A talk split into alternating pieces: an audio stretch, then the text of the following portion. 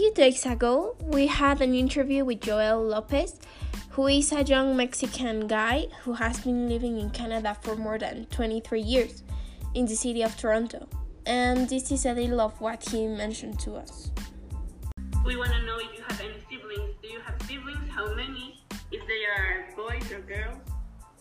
I don't have any siblings. I'm a single child. So it was a very interesting experience getting used to um, the new culture and, you know, having really like no support system in a way, just being on my own, going through school, elementary school, middle school, high school, which is preparatoria. Um, things over here are divided differently. So uh, it was a good experience though, because people are really friendly and open over here. We asked him about his relationship with his parents, and he answered this. Yeah, we're very close. Yeah. Do you live with them? Yes, I still live with my family.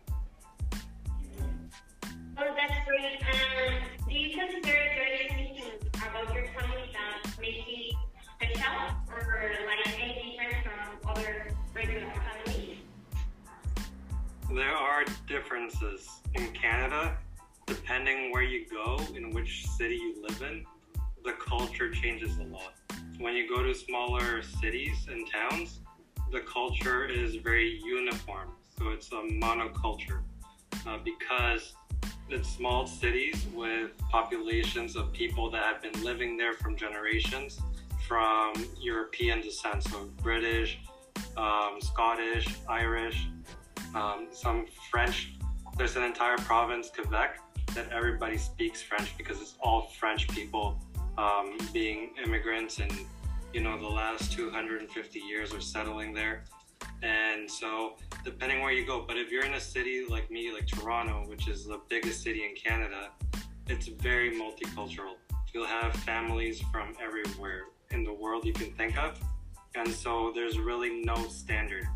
And that's the beauty about it because you interact with people that have different values different beliefs, different religions, different ways of how they see um, the world, how they perceive what family is, which is really interesting because you'll realize that every culture has some differences, and a lot of cultures have very um, similar aspects that you can really relate with. So, my relationship with my parents is really good. Um, we have a good, strong relationship because we had to stick together at the beginning, having nobody as the contact here and just, you know, trying to figure things out all together was what really helped us stay together. But other families that have second or third generation here, um, they do tend to be a little bit more distant to each other. Um, there's a tendency for, there's a weird culture, especially in the Anglo Saxon culture. There's a weird tendency for parents to want their kids to leave by the time they hit 18 because technically they they see them as adults and therefore they need to start figuring things on their own. So it's for those specific cultures it's very encouraged for kids to you know leave home and rent like a crappy apartment with like three five people and you know struggle financially because they have to like pay for everything themselves. And in other cultures, for example, if you look at Indian cultures or Middle East cultures or uh, Western Eastern European cultures, they always tend to stick together. They build stronger communities, and they're able to, you know, progress quicker because they support each other and they create their own system that works for them. So that that's what you'll see in in big cities like Toronto, uh, Vancouver, or any major capital from of the provinces in Canada.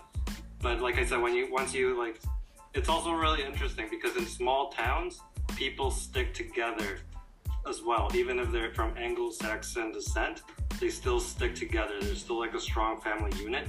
It's only in the big cities where there's a lot of economic development, a lot of capitalism, and you'll see that uh, specific cultures will tend to separate each other um, naturally. It's, it's, a weird thing, but it makes sense to them. As we listen, Toronto is a city full of different cultures.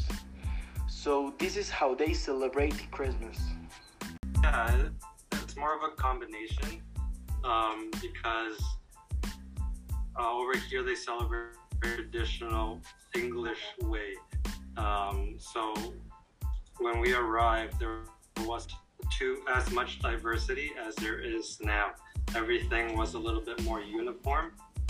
Things were still very traditional, and a lot of things started changing in the maybe last 10 years. And different things started getting introduced socio-culturally uh, uh, to the point where we've also just kind of ended up doing our own micro-cultural thing where we do things our way, like the way we like. So we mix things like aspects from the Mexican culture, right? So sometimes one year we'll make lomo and we'll make uh, uh, chiles en nogada. Other years we'll do like turkey or um, shepherd's pie, which is a Scottish thing. So it just depends, right? And then we got the, we were fortunate enough to, you know, make a lot of family friends from different cultures.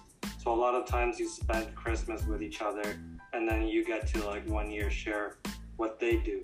Um, and a lot of places around the world do participate in Christmas activities, Thanksgiving activities, and so you get to see like what their traditions are, and I, uh, that makes it very special. And are you planning to, to create a family in the future? Yeah, definitely. I would love to create a family in the future. Um, at least here in Canada, the government does support a lot uh, when it comes to young families. There's a child benefit, so each family gets about um, they get an allowance. They get about five hundred dollars a month per child per household, and that's just to support you with the basics, such as um, you know uh, diapers, food, uh, going to the doctor, getting the shots. Shots are free under OHIP, Ontario Health Insurance Plan. Uh, it, it, all the healthcare works provincially. It's not a government thing, it's a provincial thing. So different provinces offer different levels of, of health care coverage. Uh, but at least in Ontario, that's how it works. You get $500 off. Uh, the moms get maternity leave depending on the company. Now, this is a company thing, it's either paid or unpaid, but you get up to uh, six months of maternity leave. Some companies offer paternity leave. Uh, it's not normal, but some do. Uh, but that's just things that make it really easy to have a family here and, and you know, uh, not struggle as much in, as in other countries. To conclude, we learned that even if his parents are from Mexico, living for a long time in another country makes the family dynamics way more different in all aspects, as we listened, and it is also very beautiful to witness the cultural exchange that he is living in these cases with his family.